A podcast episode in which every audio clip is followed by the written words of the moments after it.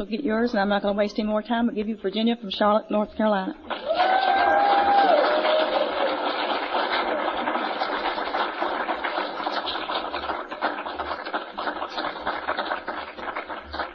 You love my wheels?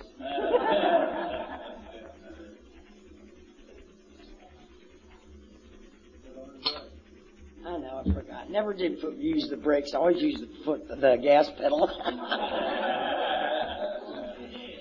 My name is Virginia Melton. I'm a member of the Thursday Morning Al-Anon Family Group in Charlotte, North Carolina. And I also attend the Queen City Al-Anon Group on Monday nights and the Queen City Open Meeting of Alcoholics Anonymous on Friday nights. And if you don't attend open AA meetings and you're a member of Al-Anon, I would ask you why not.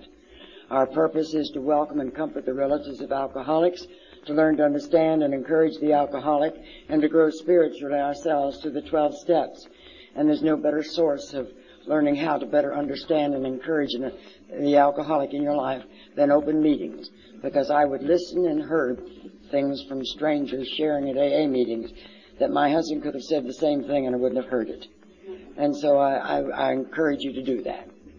It is a delight to be here. I think we suffer from overexposure. We've been here so frequently, but it truly has been a wonderful weekend.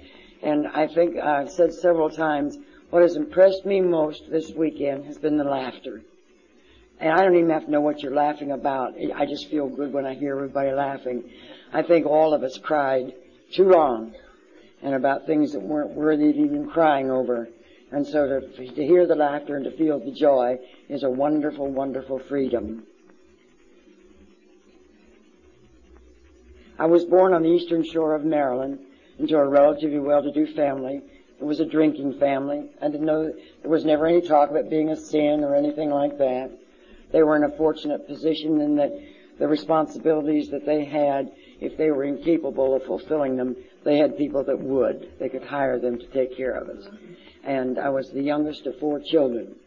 The Depression came along, and some of you learned about it in history, and some of you lived through it, I'm sure, uh, if you're honest. Um, and the family was wiped out, and they went to pieces. And I, I developed a reverse snobbery that if you were well educated, socially prominent, and had money and anything to do with you, because I saw people like that that were I thought were shallow and vain, and they went to pieces when the times got hard. And through the program, I've come to realize that isn't true. They weren't shallow and vain. They were people that had no, no inner resources on which to rely. And it's all right now. I don't, I don't resent you or shy away from you if you're prominent or rich or well educated. I just hope you have more than that. I hope you have what this program gives us on the inside. They'll be with us no matter what, what event comes up in our lives. Excuse me. When I was seven, we went to live with our maternal grandparents in western Pennsylvania. My father had a heart condition and he was never to leave Maryland and he died very shortly thereafter. And my mother left and uh, I used to lie about it because when you said you didn't know where your mother was, it opened a whole can of worms and people went, no, no, no, no, no. So I learned to say that my parents were dead when asked. And then it was very uncomfortable when people say, oh, I'm so sorry. But that was easier to live with than being able to, than, than saying I didn't know where she was. But it also was something I didn't want to examine too closely because one of the common traits that I see in we in Al-Anon is a misplaced sense of responsibility. And I thought someplace along the line it was my fault she left. I never thought it was my brother's and my sister's fault. It was my fault. There was something about me that she couldn't stand. And I've accepted for a long time that this lady couldn't face life with four children and no money. And uh, so that's okay. I've, I've come to peace about that. I had for years had a love-hate feeling towards her. And in later years I was to find her again, be, be reunited with her and thought that the hole that I felt here would be gone if I had a mother-daughter relationship like I saw other people had. But I learned to love her, but I didn't like her. Her principles were not ones that I found desirable. But at any rate, that's over and done a long time ago. I was awarded the Orphans Court, and I approached the court when I was 17 and asked permission to leave Pennsylvania. I equated unhappiness and sorrow and trouble with Pennsylvania, and I wanted to get as far away as I could. and I went to Los Angeles, and I was to go to school there, but I didn't have enough credits. And the next few years, I was to do a considerable amount of drinking that gave me cause to reflect when I got here in which room I belonged. But I, wore, I won a copy of the big book. We used to go to meetings and you'd put your name on a piece of paper and they'd put it in a paper bag and when they had the price of a big book, they'd pull a name. And I, my name was pulled. Now Buck had a big book, but that was his and I had not touched it, but I read mine when I won it. And I learned in that book I belong, I was right where I belonged in the Al-Anon family groups. I lived with my grandparents until they died within seven months of one another when I was 11. And as I say, it became a ward of the court. And there was a lot of unhappiness and sorrow and was a very lonely existence. And I felt very, very sorry for me. You know, Buck said last night he took enough hydrate he'd never have to cough again to live to be a hundred. I served myself enough self-pity. I'll never need any pity as long as I live either. But anyhow, I got it in my head to leave, and I did leave, and I went to California, and I was to be out there several years. And uh, I had a roommate at the Evangeline Residence for Women, which was a hotel for women, who was coming to North Carolina. And I told her, wait till I work a notice and I'll go with you. Because you see, by this time, we were the only grandchildren on either side of the house. And our grandparents were all dead, and our parents were dead or gone. And, and uh, so we were just will-o-wisps in the wind, if you will and I came to North Carolina. And very shortly after, I met the man to whom I'm still married, and you heard him last night. And I refused to debate any questions or anything he brought up. I just I'm above that. I'm just. uh, and we started dating and having a good time. And he used to say when I showed up with those uh, long neck beers, I was bold. And I said to him one time, Buck, well, why do you call me bold? Don't you think I was smart enough to rec- recognize a jewel when I saw it? Stop saying I was a go- bold after that. Anyhow, we got serious, and I say he asked me, and he says I asked him to marry, and uh, um, doesn't matter. We both knew we'd made a mistake for a long time. We're gonna grin and bear it, by God. We'll, uh, you know. Uh, fine, fine, I'm fine, you know. But I went back to California and Buck came and got me. And I sometimes forget to tell that.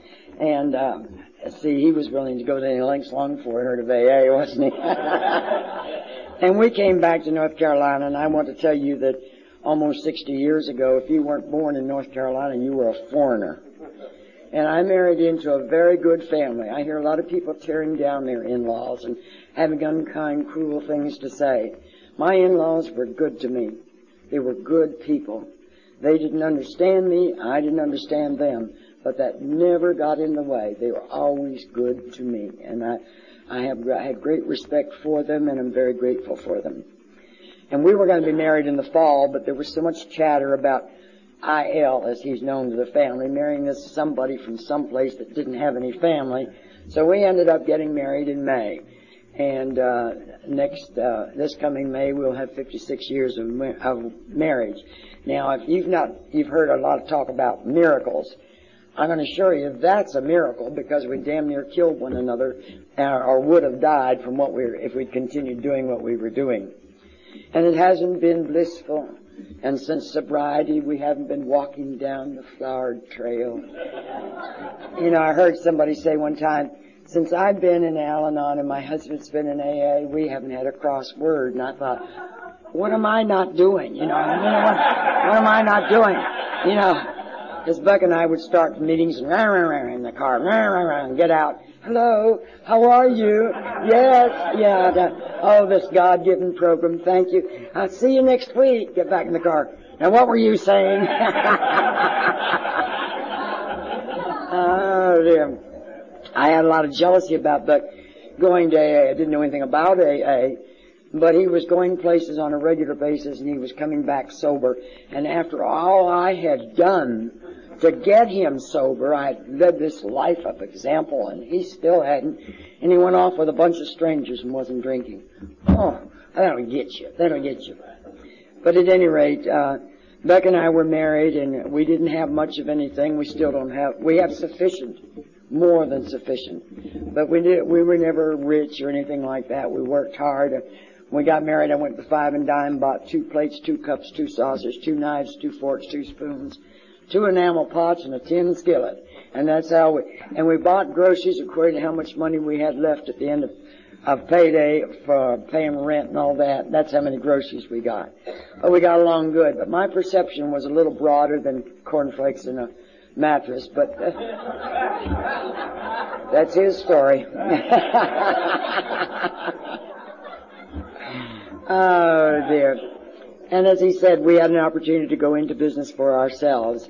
Now, I took a lot of garbage into the mail, into that marriage that I didn't know that I took into it.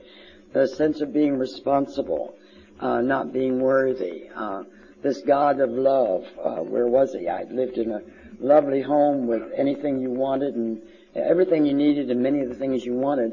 And then I was given a dollar a day by Orphans Court on which to live. And I've walked to school in the snow with holes in my shoes and I've had sores in my mouth from not eating properly. So where was this God of love? And I blamed God because I thought God was all powerful. I had to learn that it was the decisions of men, decisions of other people, and my own decisions that led me on the wrong way or led them on the wrong way that resulted in pain and sorrow and unhappiness for many people. But at any rate, uh, we were very successful, and I felt very important. I was worthy, and I didn't mind Buck going off on his sprees because I was boss. Now you know where my self-esteem was in running a business that you feel fulfilled. But just like anything else, if I find my fulfillment, my satisfaction, and my self-worth, and my sense of being in the wrong thing, it's terminal. It won't last. And of course that didn't last. And then I became resentful of the fact that he had all this freedom.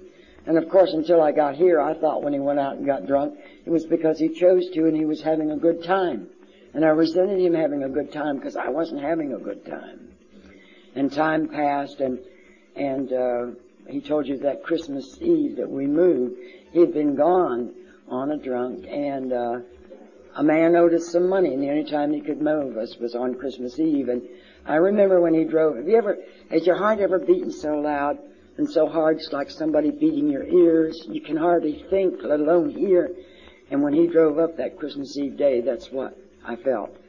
And I remember telling him I wasn't leaving there to leave him. But my reputation wasn't very good either because anytime somebody'd say Buck was someplace, I'd get in the car and go, go look and see if he was. And if I'd find him, you know, I, what I was going to do, and then I never would do it.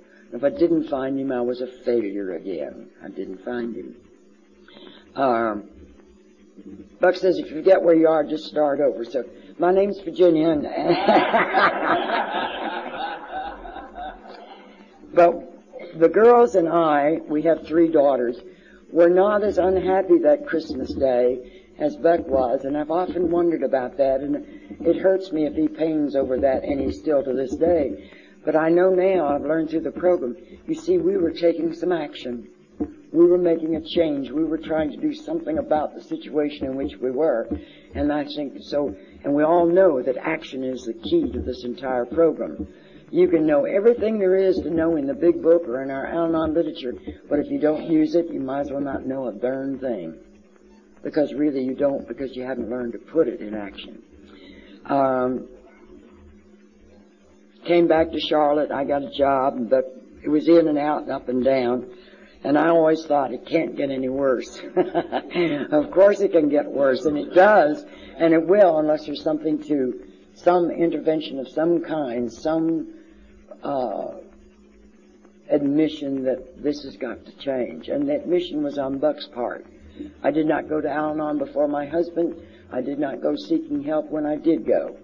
All of a sudden he was going out every day, coming back when he said he could. The greatest amends any alcoholic can make to their family is do what they say they'll do when they say they'll do it.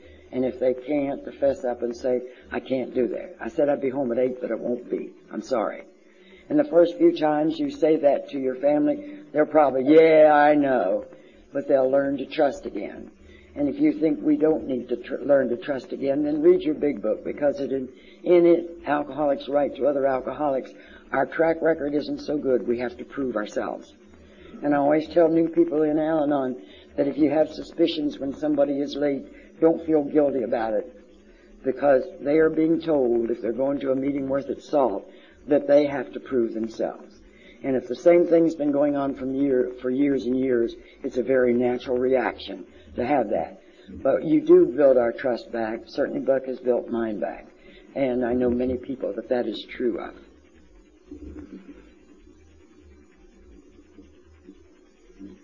But was going out all the time. Sober people been telephoning him. You know, I can smell a drunk on the phone to this day. And uh, I wondered about this. Well-dressed people come by the office to see him, and I was curious, and I was angry, and I was jealous, and all this. And so that night came when my attitude was, I'm going too. I don't know where he's going, but I'm going too. And he came in and said, well, I'll see you about 9.30 or 10. I stood up, well, I'm going too. And he said, all right, come on. I could have killed him. You know, there's nothing worse than being angry and having somebody not react to your anger.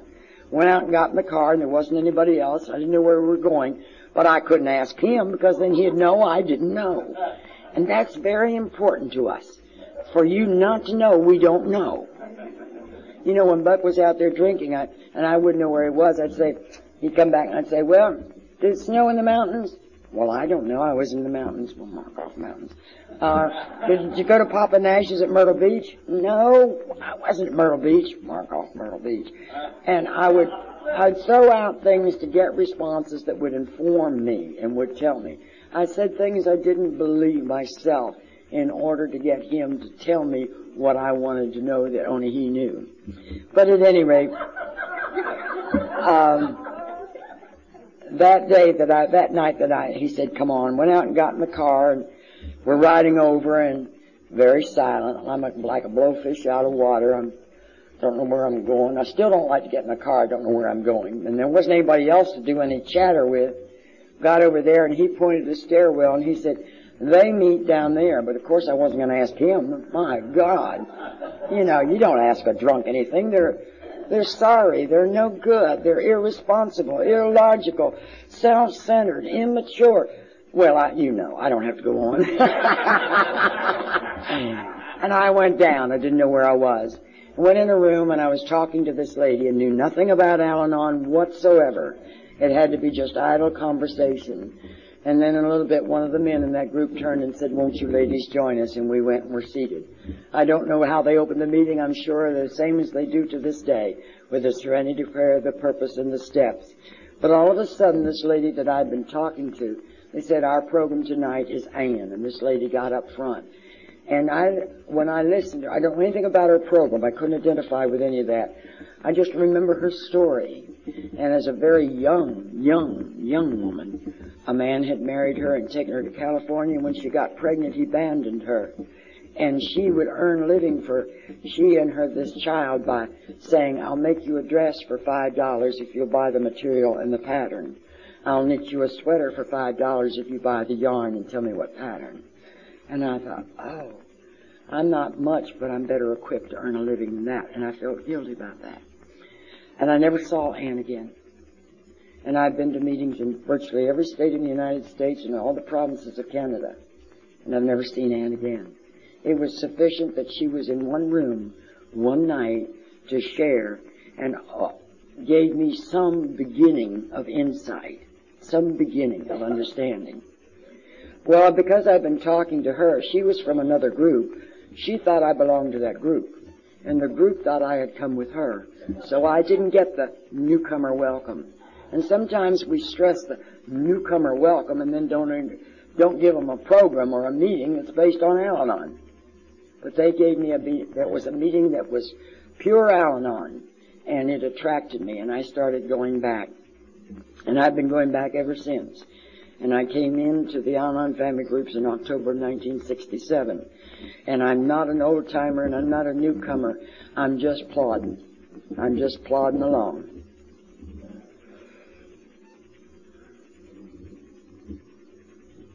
In the last uh, two years, a lot of things have happened to us.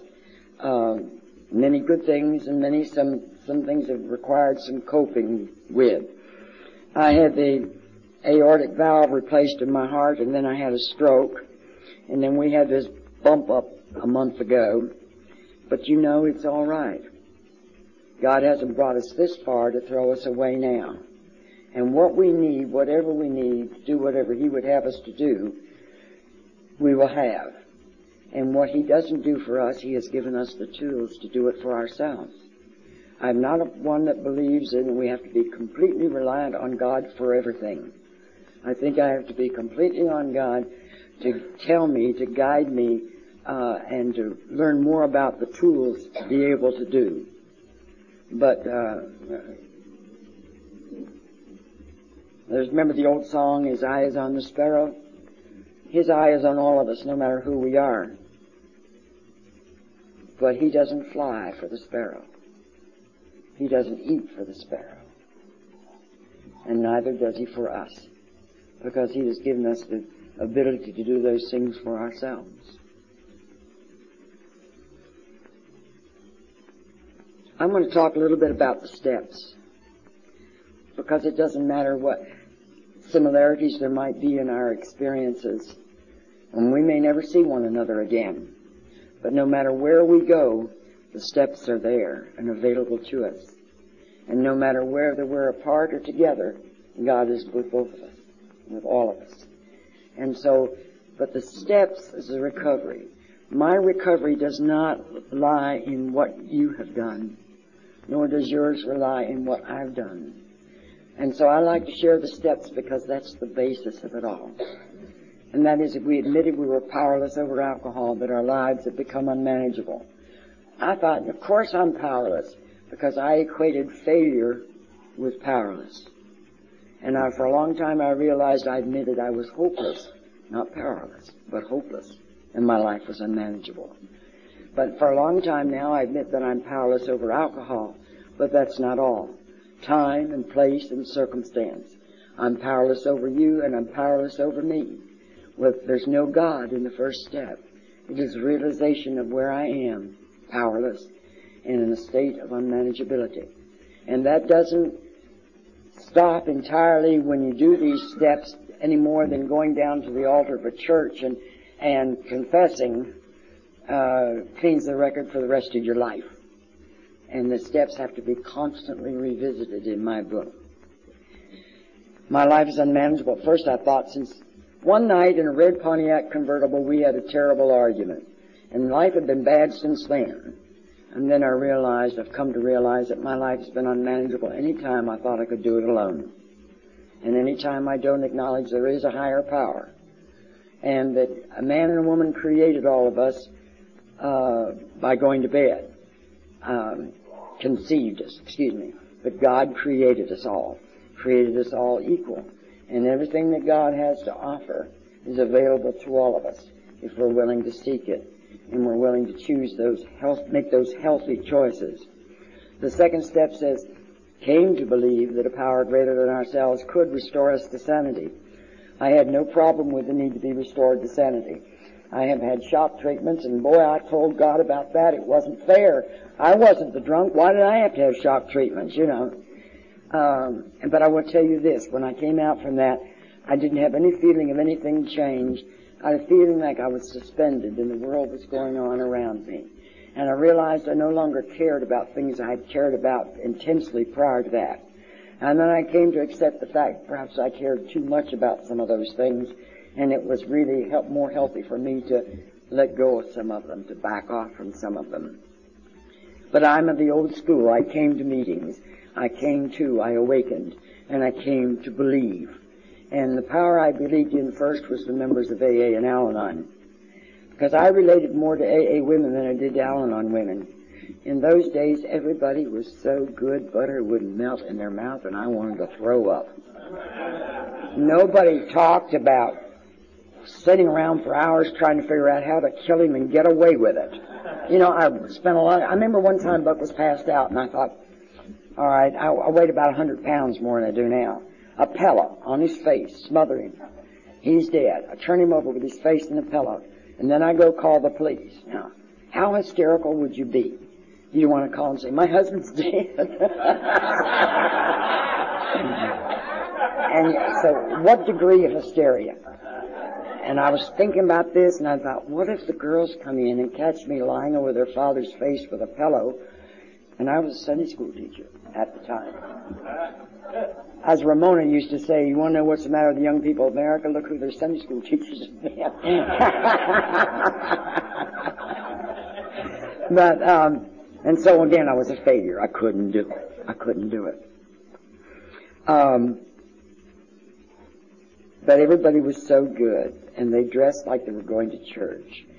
And uh, they had a lot of this chit chat about things that I didn't identify with because I was not in lived the style they lived or in the area they lived and all of this. And when I started taking meetings to Broughton Hospital, I told the women, don't you say one word after you get out of this car that has to do with trips or jewelry or presents or fun things because the people that are hearing you overhear that may not even be able to get out of town.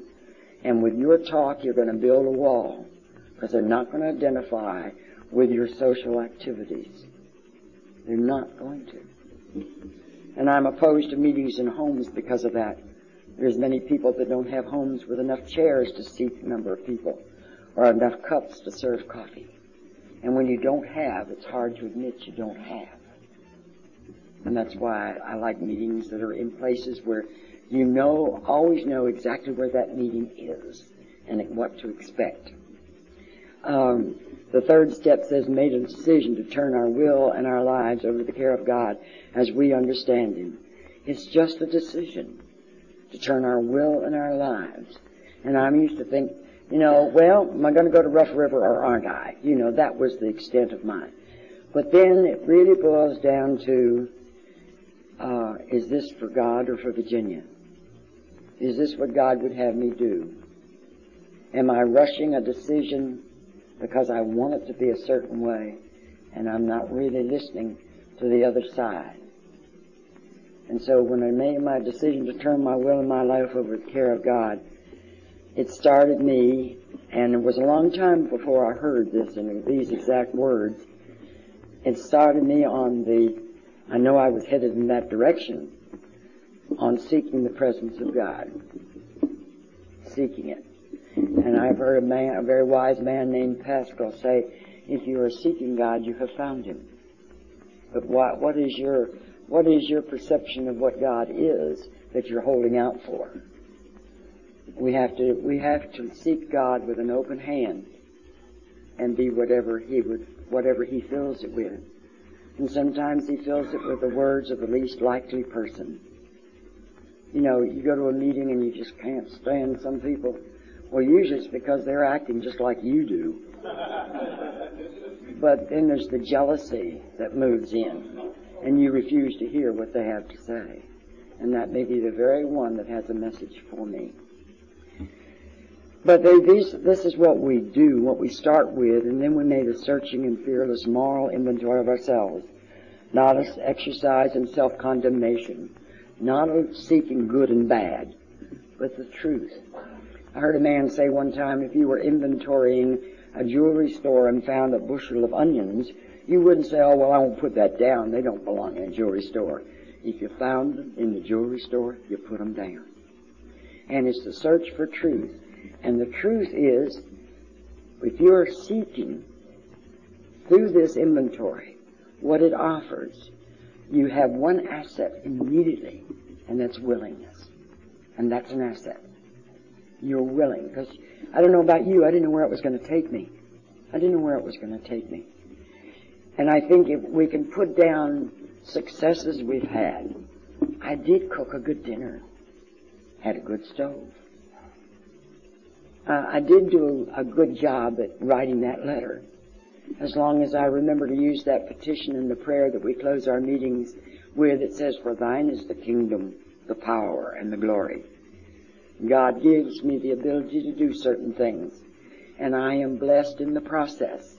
But the, the, the glory and the real source of anything good in me or anybody else is a power greater than we are. And so we can put it down as long as we acknowledge the fact that it's because God gives us that ability or gives us that opportunity that that has come about. I took this written inventory. You know, I don't go to market without a list. And it doesn't matter if I forget to get something. But this is life and death. Oh, you may still walk around, but I've seen the walking dead, haven't you? There's nothing in their eyes. It's just glazed over. It's, it's, it's terrible. And I'm sure that we've, all of us have been in that condition. I took this written inventory and the first lady I went to as I was, because my first inventory, I didn't know, I couldn't identify the defects of character or the motivation behind my behavior. And so when I didn't know, but something was on my mind, I'd write down the incident and how I'd behaved or how I'd reacted and all. And her eyebrows went up into her hair and I backed off. And this was a lady that I don't think had ever had a drink in her life. And she had been a pillar in the church. And she just hadn't been the rowdy I had been. And I don't know whether I was unwise in who I chose or was I was not ready for, to do it. And then I watched another lady, and she's a dual member. Oh, she's dead now, bless her heart. Dual member. She's sober member of Alcoholics Anonymous and married to an alcoholic and um, attended Al-Anon. And I went to her and just asked her to hear my fifth step. Well, I don't know what your experience is, but my experience was once she heard my fifth step. And it was such a wonderful experience and it was terrible too. I'd share something and I couldn't go on. And she'd share something of her life with me. And she never criticized or judged. There was any expression of disdain or, ah, oh, in, none of. And she would share with me. And I had a sense of a word that people say, oh, that's not Al-Anon. That's not literature. That's not program word, but it is. You read the literature, you'll find it. I had a sense of salvation. And salvation means to come home. A sense of coming home. And what is home? A place of safety. A sa- place of warmth. A place where you belong. And I had that with Edith. And she was my sponsor for 28 years. And then she died. Doggone it. But I still think of her, you know, I, I'd call her and I'd say, and she'd say, well, Virginia, do you suppose you're doing like you did when such and such? That I'd shared her in my fifth step. Or she'd say to me, all right, Virginia, what were you doing? What were you saying? How had you been acting? Had you doing any reading today? You know, she all gave it right back to me she was good for me and good to me.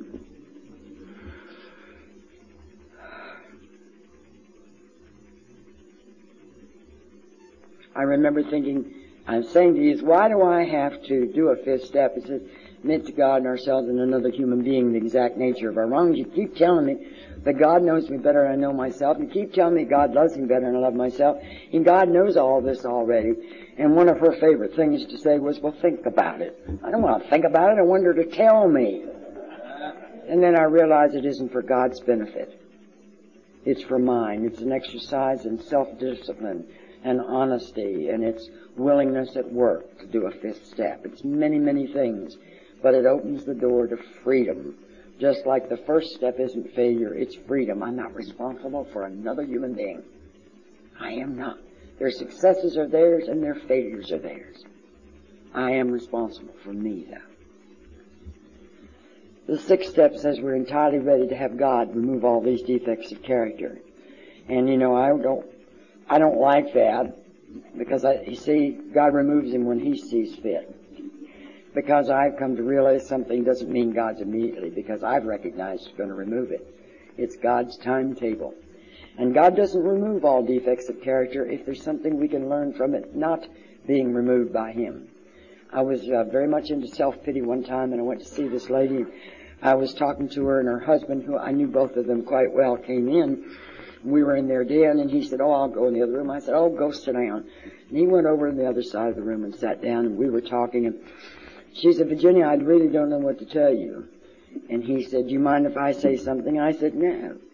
He said, "What chapter of the Red Ring Club do you belong?" I'd never heard the expression. I said, "What are you talking about?" He said, I think you've been sitting on the pity potty so long you've got a red ring.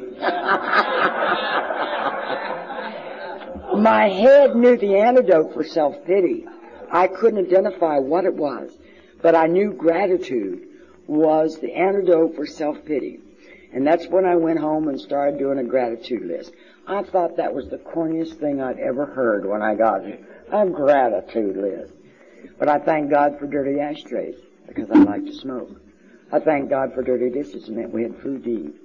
I thank God for laundry to be washed and yet we were all dressed because I remember when I used to have to wash the kids' clothes at night so they have a clean outfit to wear the next day. I thank God for a car to drive. I thank God for God. I thank God for the forgiveness or acceptance or whatever it is of my husband for my past behavior. How I ridiculed and scorned, belittled, was contemptuous. And that seems to be past.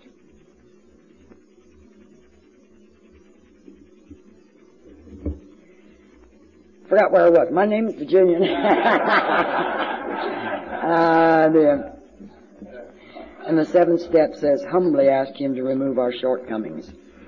Lois told me herself that the difference between shortcomings and defects of character was Bill was taught not to repeat in a one sentence, a following sentence, the same words he'd used in the previous one. And I would put to you this, if you're barefooted and you walk outdoors here, and you cut a foot on a piece of, one foot on a piece of tin, and another on a piece of glass, don't you still have two cut feet? Aren't they still both trouble, troublesome to us?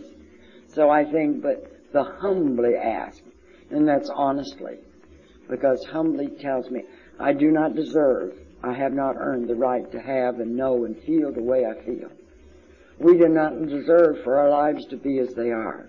There's no way, there's no way we could get from there to here. We couldn't have set out on life to be here this day and made the trip. We couldn't have.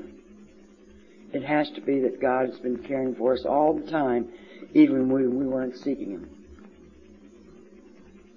And then the, see, the seventh step, I believe it is, says, uh, entirely, no, it says, made a list of persons we had harmed and became willing to make amends and all. Is that it? That's eight. What's seven?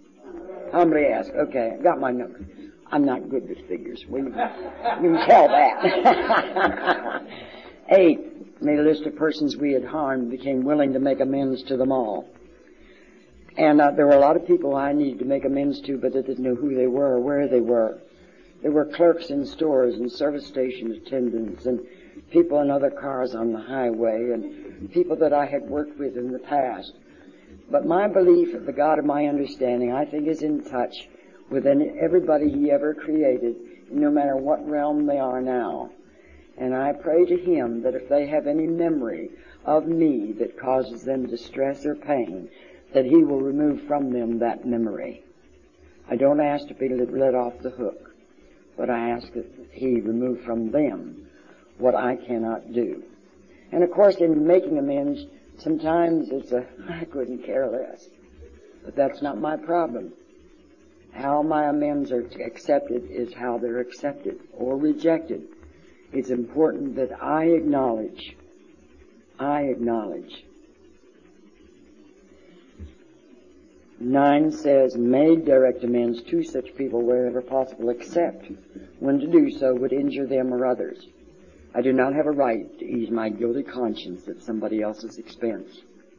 A man came out to see us one day and, and he said to me, I don't know where I started, we'll go home by six anyhow, um, he said that he was going down the eastern part of the state to look up uh, a woman that uh, he had gotten pregnant some years before, and it was about time for that child to go to school, and he wanted to provide financially, and da da da da da da da.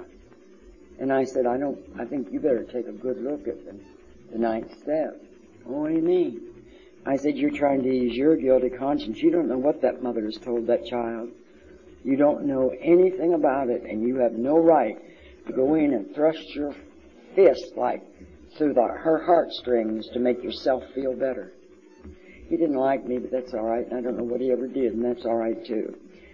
Um, the tenth step says we continue to take personal inventory, and when we're wrong, promptly admit it. I think they knew I was coming that they put that promptly in there, because I like to be sure I need to do what I need to do. but to continue to take inventory. And this is not a written inventory, but sometimes it is. But most often it isn't. It's a reviewing of my day. I remember saying I always did it just before I went to bed. And man said to me one night, well, how can you promptly admit it when you're going to bed? And I thought, oh, I'm doing it wrong. And I got to thinking about it and I realized the first person I needed to honestly admit it to was myself. Because I've said, I'm sorry, not mean it. You know, I'm sorry, and that's supposed to take care of it, and it didn't. So to be honest with myself is the first thing in step uh, 10, and then to meet the others whenever, uh, as soon as I have the opportunity. And I call the 11th step the happiness step.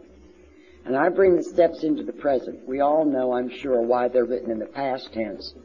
But for a long time, I think I had a sense of having done them because I was reading them and hearing them in the past tense. So it's important to me to bring them into today. Instead of sought through prayer and meditation, I say I seek through prayer and meditation knowledge of God's will for me and the power to carry it out. It's the program in a nutshell. If we, if I seek, how? Through prayer and meditation. What? Knowledge of God's will for me and the power to carry it out. And God doesn't expect us to be perfect. You, you know, human being got that sentence in there, we aren't perfect. God doesn't expect us to be. At least my God doesn't.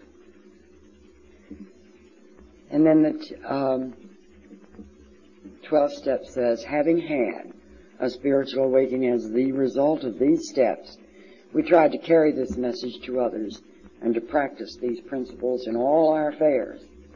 In all our affairs. And that's when somebody's rude or unkind. It's when somebody busts in line. It's all those things that we don't we find rude and disrespectful and unkind. We practice the program.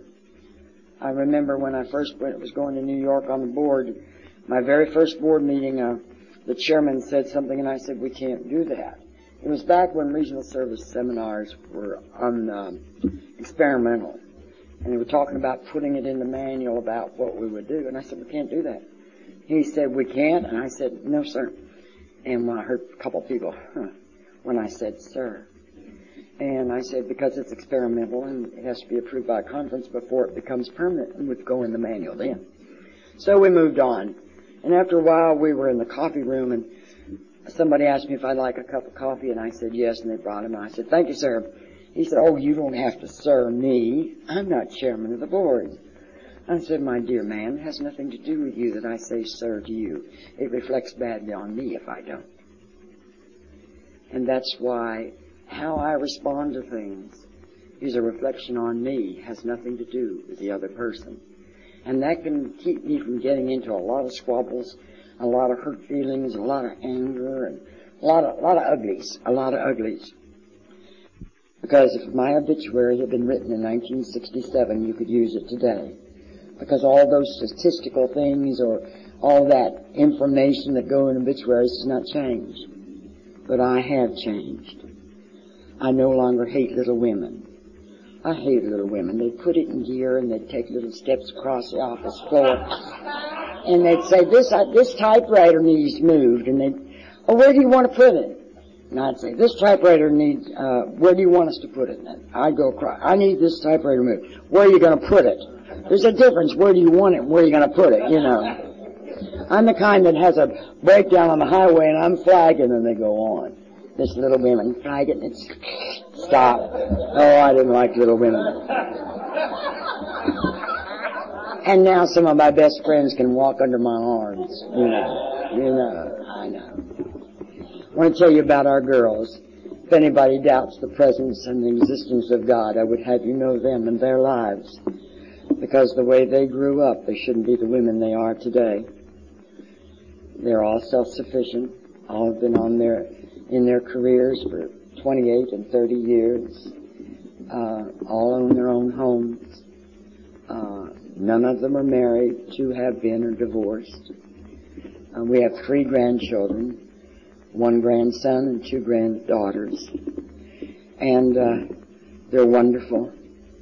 Grandchildren are especially nice because when the sun sets you can send them home, you know. no, but they are dear. And I'm very grateful to them. And I had to come to the realization that God didn't send me those three children that I would be a good mother to them.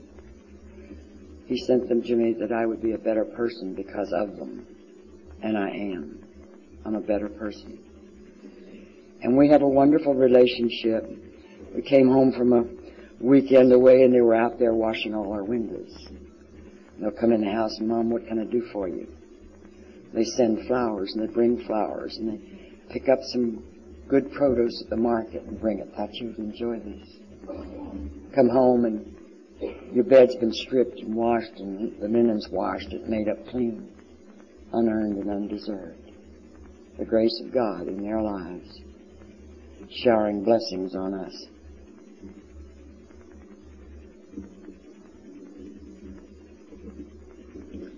About to run out. If you, do, if you don't sit down when you run out, you'll start lying. Well, what are some of the things I've learned? There's been so many, but I think some of the peak things I've learned. I learned about options, choices. I was so bright, I'd come up to a brick wall and just stand there. Never think to turn this way or that way or around. Never thought in terms of choices or options. I've learned that you can be so heavenly minded you're no earthly good and not to, and to avoid becoming that.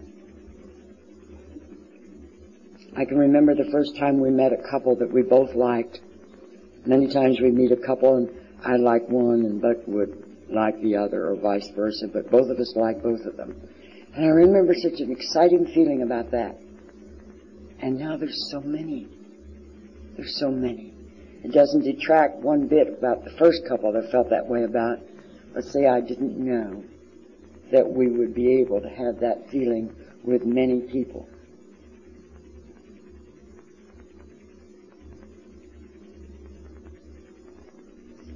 We are truly blessed. And those aren't idle words. We are truly blessed.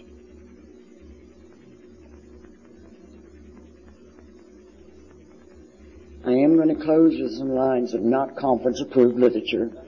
Aren't we arrogant to think God gives wisdom only to AA and, mem- and AA and Al-Anon members that write literature? You know, some of the greatest things I know, nobody ever was in Al-Anon or AA. But these words are, I know not what the future holds of marvel or surprise. I'm assured alone that life and death God's mercy underlies. And if my heart and flesh are weak to bear an untried pain, the bruised reed God will not break, but strengthen and sustain. No offering of my own I have, no works my faith to prove. I can but give the gift He gave and plead His love for love. I know not where God's islands lift their fronded palms in air. I only know I cannot drift beyond His love and care. And if my faith is vain, and if my hopes betray, pray for me that I may find a surer, safer way. And thou, O Lord, who knows thy creatures as they be, forgive me if too close I've leaned my human heart to thee. Thank you very much.